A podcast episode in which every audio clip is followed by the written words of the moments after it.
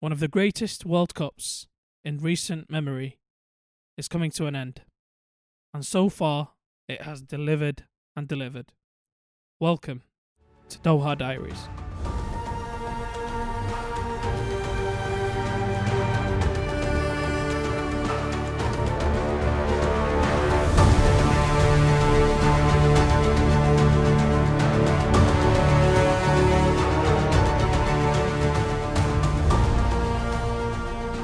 Hello, people, and welcome back to Doha Diaries, your show from Two Halves Media covering the World Cup in Qatar 2022. And what a World Cup it has been. I'm joined with Osama once again. Osama, how you doing, my bro? You good? Yeah, man, I'm good, man. How are you? I'm good. I'm good. And uh, honestly, bro, what a World Cup this has been. We're here, of course, after the semi-finals. Uh, looking forward to the third place playoff uh, and the final over the weekend, where Argentina will be facing France, of course. And and honestly, what a tournament this has been. I think first of all, of, course, we'll have our full reflection next week, but it's genuinely been one of the best World Cups in recent memory uh, up till this point, uh, hasn't it? And especially with the upsets that we've seen happen all the way throughout until the semi-finals, of course, with Croatia and Morocco making it to the semi-finals. It's really delivered, hasn't it? Yeah, hundred percent. Um, I think even from the first game, um, it's just been a wonderful World Cup to watch, and I think yeah, just being a neutral and supporting multiple teams, uh, just gives you like a different perspective. Um, and I think yeah, just like you highlighted, um, the amount of upsets that we've seen this year within the World Cup. Um, honestly, I don't remember this many upsets in the previous ones. Yeah, I would have. I would have absolutely loved just one more if Morocco were able to do it yesterday, and they played well enough to do it. To be fair to them, uh, and we'll come and talk about them uh, in detail. I think uh, what we're gonna do, we'll leave the the final chat to to the second half of the podcast, and we'll we'll start talking about the big teams, of course, that we saw this week lose in the quarterfinals. Uh, Brazil, Portugal, England being the notable notable ones, of course, and all in in their own dramatic fashion with their own storylines. Uh, Brazil, first of all, my pick for the tournament. I, I still think that they have been the best team so far uh, in this tournament. But that last minute goal from Croatia, after an amazing, sensational goal by Neymar, it just dashed their hopes. And that penalty shootout, of course, it's you know it's a toss of a Mm. coin, and, and and they ended up meeting their end at that stage. And uh, I've I've been really disappointed by that. I think we would have been treated to an incredible semi-final with Argentina facing Brazil. Um, but wh- how do you look at their their campaign uh, and the way that it went? I think they've they've entertained us. I think that, that's the main thing with Brazil. Um, they love entertaining the fans with the skills, the flares, and even the goals that they've scored. But I think I just have to put a question mark on Tite and his. I think probably his mistake for bringing on the wrong substitute. Um, you're one up. You've got a couple of what second half of added time left, and yeah, I think he brought in Fred, which was a mistake. Instead of either bringing someone like Fabinho who's more defensively minded, and just kind of cement his place within the middle and not allow Croatia to get past them. And yeah, I think it's just a stupid mistake where they push forward in the latter stages of the second half, and yeah, they just got caught on the counter. Um, for them to kind of push players further up the field when you're and up, I think it's a mistake where I don't know whether it's the coach or the players themselves, but they should have just sat deep and kind of just sealed the game out. Yeah, but uh, in terms of the tournament as a whole, this they really had a chance. Uh, and your point is correct in terms of how they've entertained the fans. It's been the most entertaining Brazil team since the peak early 2000s team. Um, and they definitely ticked that box. But do you think for them this is a missed opportunity? Because this ha- could have been their first World Cup in 20 years, couldn't it? A hundred percent. I think without a doubt, looking at the left hand side of the draw within the quarterfinal and semi final, you'd probably put your best bet on Brazil making it through. Now, obviously, like we said earlier, there's been a numerous amount of upsets within this World Cup, and yeah, with Croatia going through is a massive upset. Yeah, and you know, like you said, shout out to Croatia for that, but there were there was an annoyance w- within a lot of people Yeah. the, the fact that they they won that. But, but I, I think Brazil really really will look at this as a missed opportunity for them. Uh, I think Do you think as fans, is we definitely would have seen a more entertaining game if they they faced Argentina. Coming on to the team that I thought was probably the second best, also fell in the quarterfinals, and they found their downfall against Morocco, and that's Portugal. They really put a marker down with that performance in the round of 16, and Morocco played their best game of the tournament, probably in that Portugal game, where they took the lead quite early on in the game, held it defensively, didn't look bothered at all, and the Bernardo Silva, Abdul made a good point in the preview that Bernardo Silva just doesn't play to the same level he does for Manchester City when he plays for Portugal, and that game really showed it. Bruno Fernandes, one of the players of the tournament up until that point, was their only creative outlet in that game, and they didn't have the finishing, but they didn't have the creation in the first place to to do anything. And for me, the bigger mistake was rushing to bring Ronaldo on because the second he came on, any momentum that they did have died, and they really, really could have put a statement out in that half of the draw because they would have looked at it quite favourably. Uh, and it's a shame, but they're going to be back in the future with that young squad, aren't they? I think you're right in saying João Cancelo and Bernardo Silva, who are elite football players uh, and they play at a really high standard for Manchester City, but we've not seen that within the World Cup itself. I think whether the manager himself, Santos, has kind of taken a different tactic, a, a tactical mindset to it, and just trying to play the more kind of force creative players in uh, into the team, or just try something different. Um, but you have to give credit to Morocco, who defended fantastically throughout the game, and yeah, after they got the first goal, I think their main aim was just kind of sit deep and let Portugal kind of try to run in behind or cut out the spaces, which they did amazingly. Yeah, uh, we'll we'll come on to Morocco, of course, in more detail in a minute, but Portugal definitely, definitely will look at that as as a missed opportunity. Uh, finally, England. Now, of course, they were facing the world champions, but we could probably there's a lot more probably to say on that one because England were probably the better team in that game. Yeah, you know, there's an argument to say France didn't have to get out of third, fourth gear, but England were the better team. They created more chances. They were the team that was on the front foot in the second half.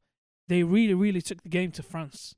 And it was a missed opportunity for them because they really could have put out a statement winning that game, facing Morocco in the semi final, which would have been another tough game.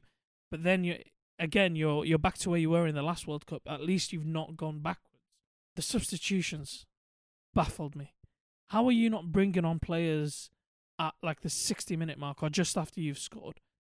The the management of the game by Southgate was shocking, especially when you consider that England's strength is their bench in comparison to other countries, and he didn't utilize it. Why are you bringing on Marcus Rashford and Jack Grealish in the last five minutes of the game? You're not giving them an opportunity to influence the game. It's like you're saying, I haven't treated you guys well. Here, save my job for me at the end rather than giving them an opportunity to actually perform. I think yeah, you're right. I think there's a lot of refereeing decisions that didn't go England's way, and also I think Harry Kane missing the the penalty, the second penalty, um, is their biggest downfall. Now, obviously, a lot of pundits and the English media won't really kind of put blame on Harry Kane for that, but um, and I think yeah, um, he is to blame for that penalty, for that penalty miss, and kind of seeing England out. I think you're right to highlight that Southgate has made weird decisions throughout the tournament. I think making decisions such as the substitutions, like you said, later on within the game, doesn't really help anyone because players like Rashford, Grealish, and so on, they need five ten minutes to get into the game. And if you're bringing them on the last five couple minutes, five minutes or so, it's not helpful. Yeah, and, and, and also for me, it's taking Saka off, who was England's best player. There are uh, some people saying that he had a knock or something, but he was England's outlet for the, for the attack. He was their best player up until that point. He was where chances were coming from. I feel with Southgate sometimes he doesn't want to take a risk. He always takes off players for like for like. If he takes a midfielder off, he brings a midfielder on. If he takes an attacker off, he puts an attacker on. He would never take Henderson off, move forward into the 10, put a winger on, whether that be Rashford, Grealish, or whatever, and go for it more. Like, he he's very, very safe, and I think that's what cost them. And I think that's what's been England's downfall in the last couple of years. I think if you have a manager who's not trying to be safe with this set of players, you're going to win things. That Euros final, that game reminded me of the Euros final where he didn't make any substitutions until right at the end. Again, him being safe is costing them. And of course, it seems like the decision will be down to him whether he stays or goes. What do you think the right decision would be if, if you're the FA and you're making the decision? I think honestly, it depends on which manager's available. Now, I think a lot of a lot of them want it to be uh, an English manager. Um, others just prefer anyone that's kind of more of like a serial winner. Uh, the names being thrown out there are kind of difficult to understand. For example, Pochettino. Now, I know he's not won many trophies with Paris Saint Germain or Tottenham, but do you think he has enough experience to actually guide this England team to a trophy? I like Pochettino. Um, th- what he has in his corner is that he's a modern coach. For me, the the, the debate about it is very interesting because I've, I've I've heard I understand the views from all sides. I understand the view that it doesn't need to be an English manager, as long as he's an elite manager. That's fine. But then I, I, I truly believe that there is some credence to the fact that international teams should have a manager from that country. This is not an English thing. It's just you look at the final four in the World Cup, for example. Morocco managed by a Moroccan Moroccan manager. How many times do we see African teams managed by European managers, French or Spanish managers, and it's not working out? Regragui comes in in the summer, three months, and he has them performing to a point where they're reaching the semi final of the World Cup. Argentina, of course, an Argentinian manager. Croatia, a Croatian manager. France, a French manager. And there's never been a team who's won a World Cup with a, a foreign manager. I think there's some credence to the point that then maybe it's a level of understanding or communication or whatever it is. And at some point, we are going to have a team winning the World Cup with a foreign manager, especially as the world kind of moves forward and borders break down and so on. But eh, the question is whether there's someone who's English who's good enough. The reality is, at international level, you don't have to have like an elite level manager to win things. You can have a very good manager uh, to win things. Southgate had a 30% win record in the championship. And he's gone to England and he's he's done fairly well with them. So, if you get a Premier League level manager I think that's probably good enough for England to, to kind of go forward. You know, I've seen some names out there, Frank Lampard, Scott Parker, something of that level could potentially work for England. But I also understand the point of view that if if you are gonna not hold back people based on whether they're English or not, Tuchel is is a standout name, of course. I think the names that you've thrown out there, I don't think there's many good English managers. Like, but that's what I'm saying. They don't have to be elite. No, but as long as they're comp- as long as long as they're competent, that's all you need. International football, bro. Let's look at all the managers at the World Cup. None of them are, are going to go to Champions League uh, teams, probably a apart from. Enrique. Maybe the rest Hmm. of them aren't going to be going to Champions League level teams. So, th- like international football isn't as demanding of a coach because there's not actual coaching going on. I just don't know who that could be, to be honest. I think the only good English manager I can think of right now would probably would probably have to be Graham Potter. No, but Graham Potter isn't going to take it. Uh, Yeah, Graham obviously. Potter and Eddie Howe, of course, are the two standouts, but neither is going to take it, given that they're you know quite recently in their So, jobs. if the opportunity came for Steven Gerrard, would you give it to him? No, not Gerrard. Lampard, yeah, not Gerrard though, oh, Okay, why Lampard? because I don't think Gerrard has had enough experience. Like Lampard has had more experience than Gerrard managerially. Lampard's been in very very tough spots and managed to get teams out of them. I'm not Lampard's biggest fan, but Lampard's got a team into the top four in that Chelsea side when he was managing them. Lampard did save Everton from relegation last season. He's got things on his CV that Gerrard doesn't have. I've seen the. Gerrard link. I, I don't know. It might work from a motivational point of view, but uh, that that's not something that moves me personally. But yeah, li- like you said, like look, if you can get Steven Gerrard or Frank Lampard, because there's not many good English managers out there, you've just got to compromise and take someone else. Uh, now, do you think Tuchel will be able to actually come in, play a couple games throughout the year, kind of navigate what he thinks his best team is, and then move on from there? But I think with him, he loves to be more tactical than rather than anything. That's fine. I, Uh, uh, to be you, you don't have the time to do that. I, I disagree personally because in, in a tournament it's it is more tactical than coach coaching because making decisions in the right moment is what separates you from from from the others in my opinion. And of course we've seen him come in within 6 months to win the Champions League with Chelsea in a knockout tournament. Knockout football is a totally different Yeah, animal to to league football of course. So we'll we'll, we'll have to see what happens with that. And of course we'll bring you the news as soon as we hear it uh, in terms of who will be the New England manager if Southgate was to step down. Moving on to summer, I want to spend some time now talking about the Moroccan miracle because Morocco as a team have not just inspired a generation, inspired a continent, inspired a region, they've inspired the world in the way that they've gone about this tournament. And it was a real shame to see them not make the final. And of course, we hope that they manage to secure that third place uh, on Saturday. But the way that they've gone around it, the camaraderie, the way that they've brought the the, the fans together, the you've seen the Moroccan fans absolutely take over every stadium they play in. The level of commitment they have to each other, the defensive the defensive mentality they've brought into games, The Regragui's amazing tactical flexibility. They've really, really been a joy to watch, haven't they? yeah, of course, man. I think, like he said within his press press conference, he's going out there to get result. What he's done in the sm- in the short space of time, um, you have to give credit to him. Yeah, no, I think Morocco have had like a exceptional tournament. I think they've kind of caught the hearts of many um, within their own country and obviously throughout the world. I think a, a a lot of Arab nations have kind of been supporting them. A lot of African countries have also done this because I think now they've given African teams or African countries an extra two places within the next World Cup. And yeah, for sure, look, they're the first African team to make it through to the semi final of the World Cup. So you've got to give a lot of credit to the team and the manager for what he's done.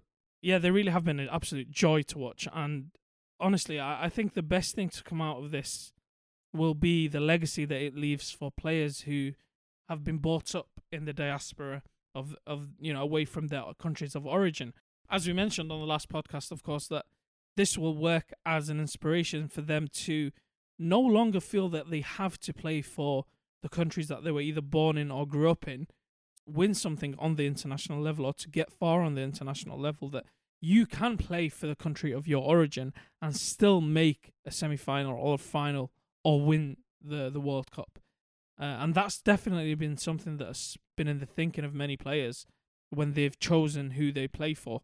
I think teams like Nigeria and Ghana especially could be absolute forces in world football if players chose to play for them rather than England or France and so on.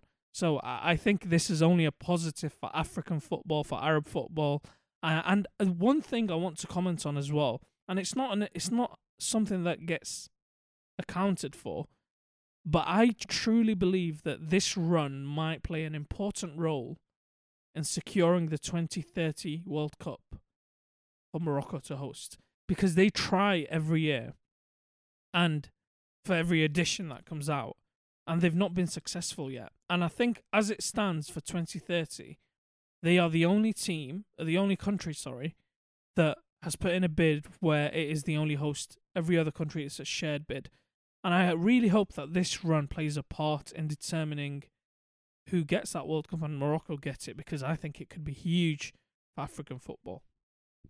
I think you're right. I think it's it's, it's a massive stepping stone for African football. And yeah, long may it continue. Um, I'm hoping come Saturday they're able to get the result and finish third. And I think if they do, then you're right to say that their legacy will continue. This tournament has not been an accident by Morocco.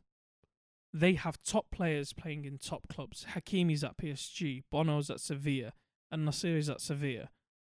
They have top, top players. Amrabat's about to get a big move. This wasn't an accident.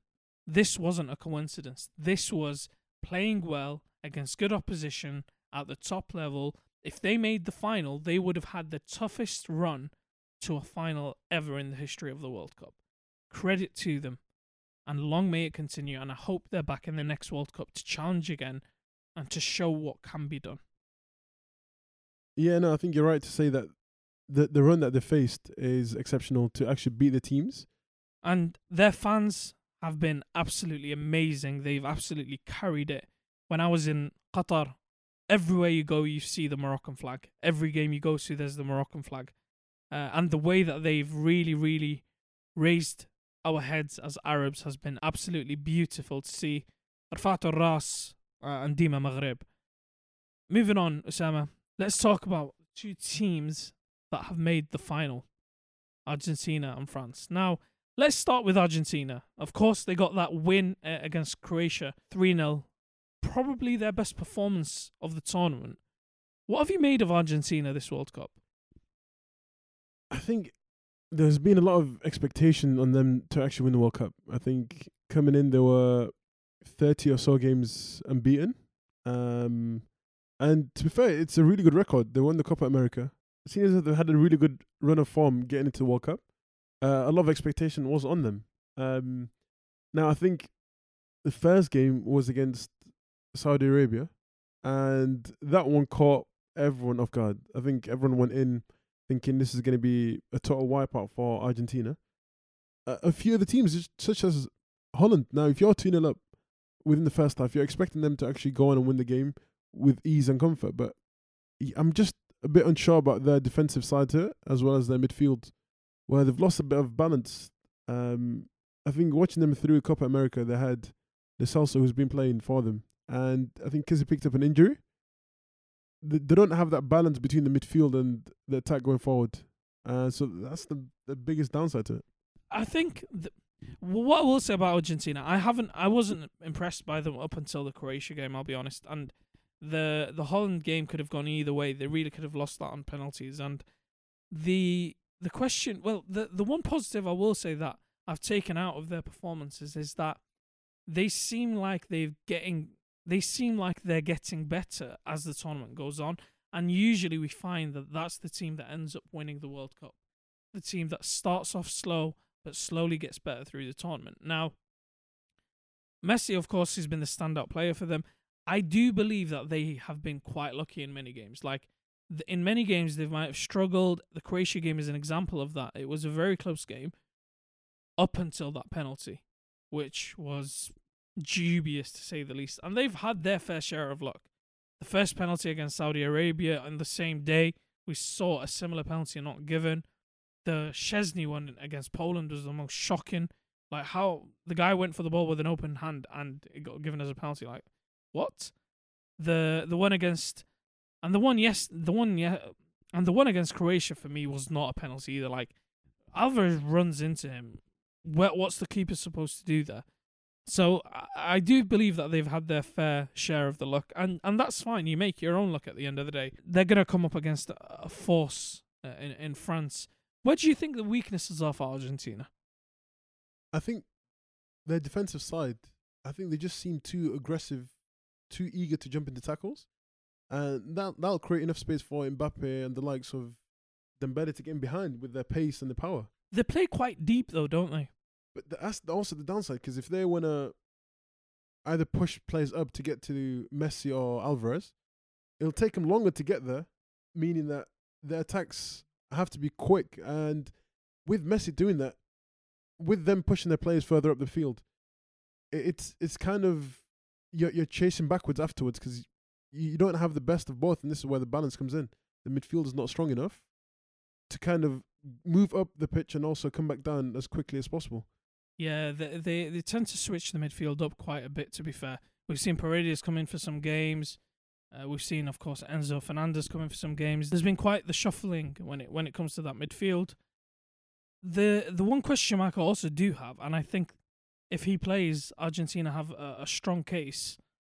Is is Angel Di Maria? I think if he plays, they can definitely definitely do damage to to to France on the front foot without having to kind of soak up any pressure first. I think I've got to give a massive credit to the manager for dropping Lautaro Martinez and bringing in Alvarez into the team. I think Martinez, even though he's looked at as a better striker between the two, and the more clinical. But with him, he doesn't offer what Alvarez does in, in terms of freeing up space for Messi, running in behind, allowing Messi to have the extra space or extra chance to get a touch in. And I think yeah, I think them two if they perform well within the final, I think it's Argentina's to win. And it just all goes down to whether Alvarez Messi keep keep that connection that they have done. Coming on to the other side, we we of course have the world champions France making a final for the second successive tournament, which is absolutely incredible. And to be fair, when you look at the generation that they have and the level of players that they have, it's not not a surprise to be honest with you. They could, of course, be the first team to win it back to back in 60 years, which is absolutely phenomenal if they do it. Uh, and the starman, of course, has been Kylian Mbappe. We'll come on to him in a moment. I want to give flowers to Antoine Griezmann. He has been, for me, France's best player this tournament. I'm Mbappe has put up the numbers. Mbappe has put up the the the moments of magic, but that team does not work without Griezmann. That team does not go this far without Griezmann. We saw Pogba drop a joke yesterday, say Grease Kante. You know the way he's all over in that midfield, the energy he's brought to the team, the the way he links the attack and the midfield. Yesterday we seen him put in tackle after tackle.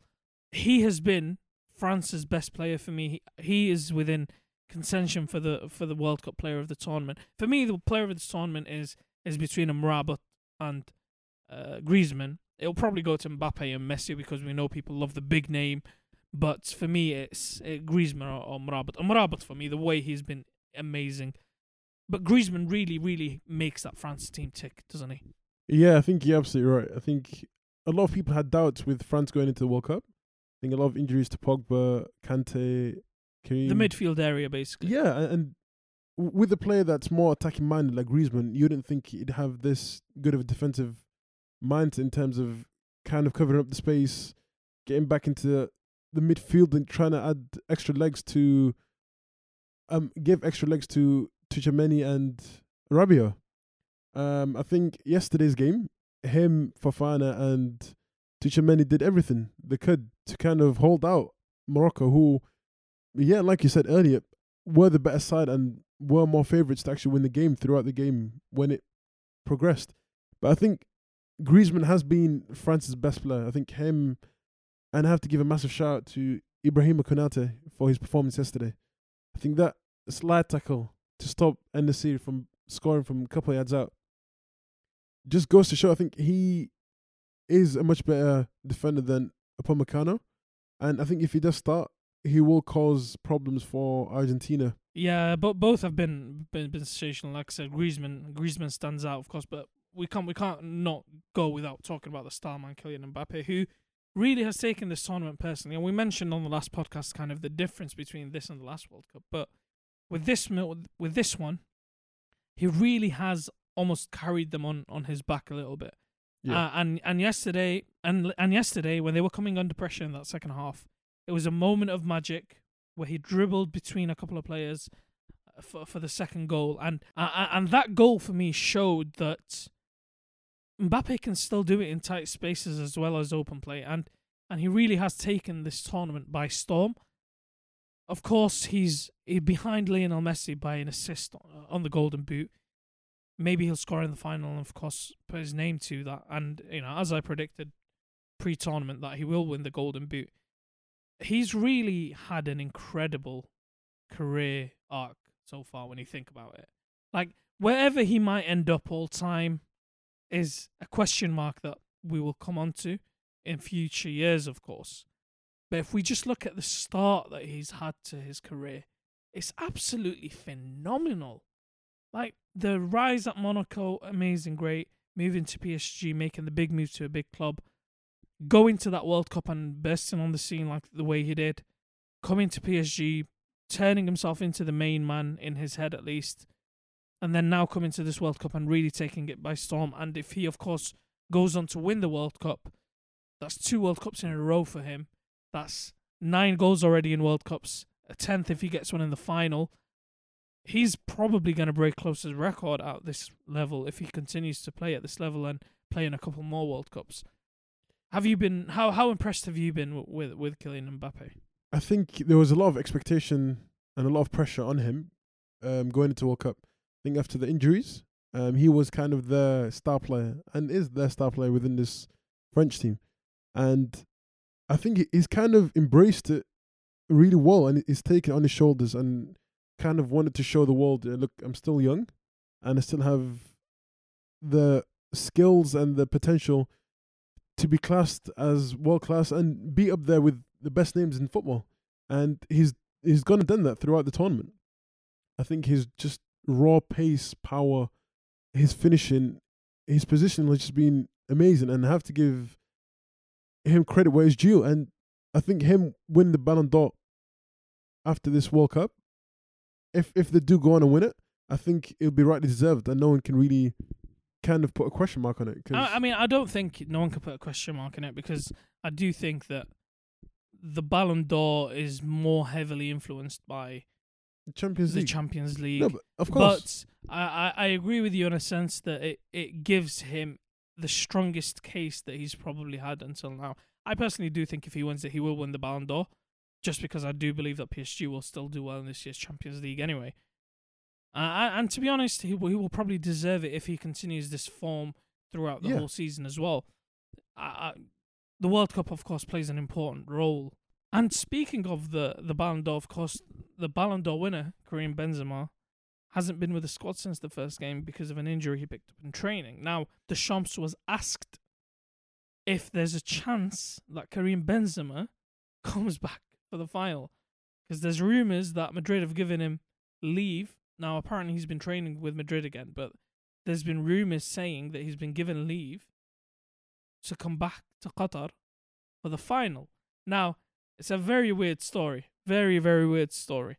And Benzema himself put something on hi- on his story hinting at it. Do you think there's a chance he plays in that final, or do you think this is just kind of mind games and, and teasing the public? I, I think if he does play a part into in the final, think he'll do really well. Um, I'm hoping he does. Uh, I, I I highly doubt it. To be fair, I think coming back from injury, he's not had enough game time. He's not. Yeah, I, I agree. I, I can't see him starting. I do think it's probably some mind games from Deschamps. I don't think he will play.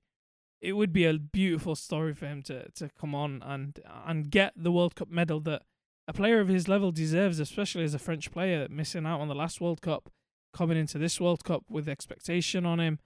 I think it would be nice for for him to get it. And and to be honest with you, I hope it's the case, even though I don't expect it. Let's come to, to our predictions for the game. What do you think will happen on Sunday? Do you think that France will win their second successive World Cup, or do you think Messi will finally get his hands on the trophy that he craves? I think it's uh probably one of the most difficult questions you've asked throughout the day. Um, I think for the whole legacy, um, I'd love Messi to win the World Cup, so I'm rooting for Argentina. I, I didn't ask you who you're rooting for. I asked you for your prediction. Argentina. I haven't been as impressed with them as France. Uh, listen, I think it's going to be a close game. I think it's going to be one all. I think it's going to go to extra time, and I think Kylian Mbappe is going to have uh, a, a moment that sends him into the echelons of of the greats. It's going to be an interesting game. It's going to be a very interesting game for sure, uh, and I really do look forward to it. It's going to be entertaining. I think a lot of people have liked the balance of this World Cup where we've seen plenty of upsets all the way to the semi final, but the final has still given us two historic, two top level teams with absolutely incredible players. Uh, it's going to be a, an amazing game. And of course, guys, we'll, we'll be there to give you the roundup and the reaction to that game early next week. Osama, actually, before we go, let me just ask you what you think uh, on Saturday. Who do you think wins the third place playoff? It's a replay of the group game Again, last World Cup was a replay of the group game between Belgium and England. This time it's a replay of a group game between Croatia and Morocco. Who do you think wins? Um, I'm going to say Morocco. I think they've been outstanding throughout the tournament. They've beaten the big boys, and yeah, one one last game where they can cement their places to get this far within a World Cup. Yeah, I really hope Morocco do it, and I think they will. Uh, I think they'll win it in 90 minutes. I think they win it 2 0. Uh, uh, and and they're going to really, really bring some some joy to to the African nations and an African team finishing third in the World Cup. Uh, shout out to Aboutrika. He made an incredible point um, after the game yesterday. He said that we're watching Arab fans cry tears not because they didn't qualify for the World Cup, not because they didn't win a game at a World Cup, not because they didn't get out of a group at a World Cup. They're crying because they didn't make a World Cup final. That's an incredible moment uh, in football, uh, and we we sure hope that future World Cups give us more of them for Africa, for the Arab world uh, as a whole. Osama, thank you for joining me today, as always. Thank you for having me. And thank you guys for joining us this week on this episode of Doha Diaries uh, by Two Halves Media. Of course, following the World Cup, we will, of course, be back to our normal show, the Two Halves Show. And boy, it's going to be good to have it back, especially with things heating up in the NFL and the NBA. Thank you guys. Uh, and until next time, keep it locked.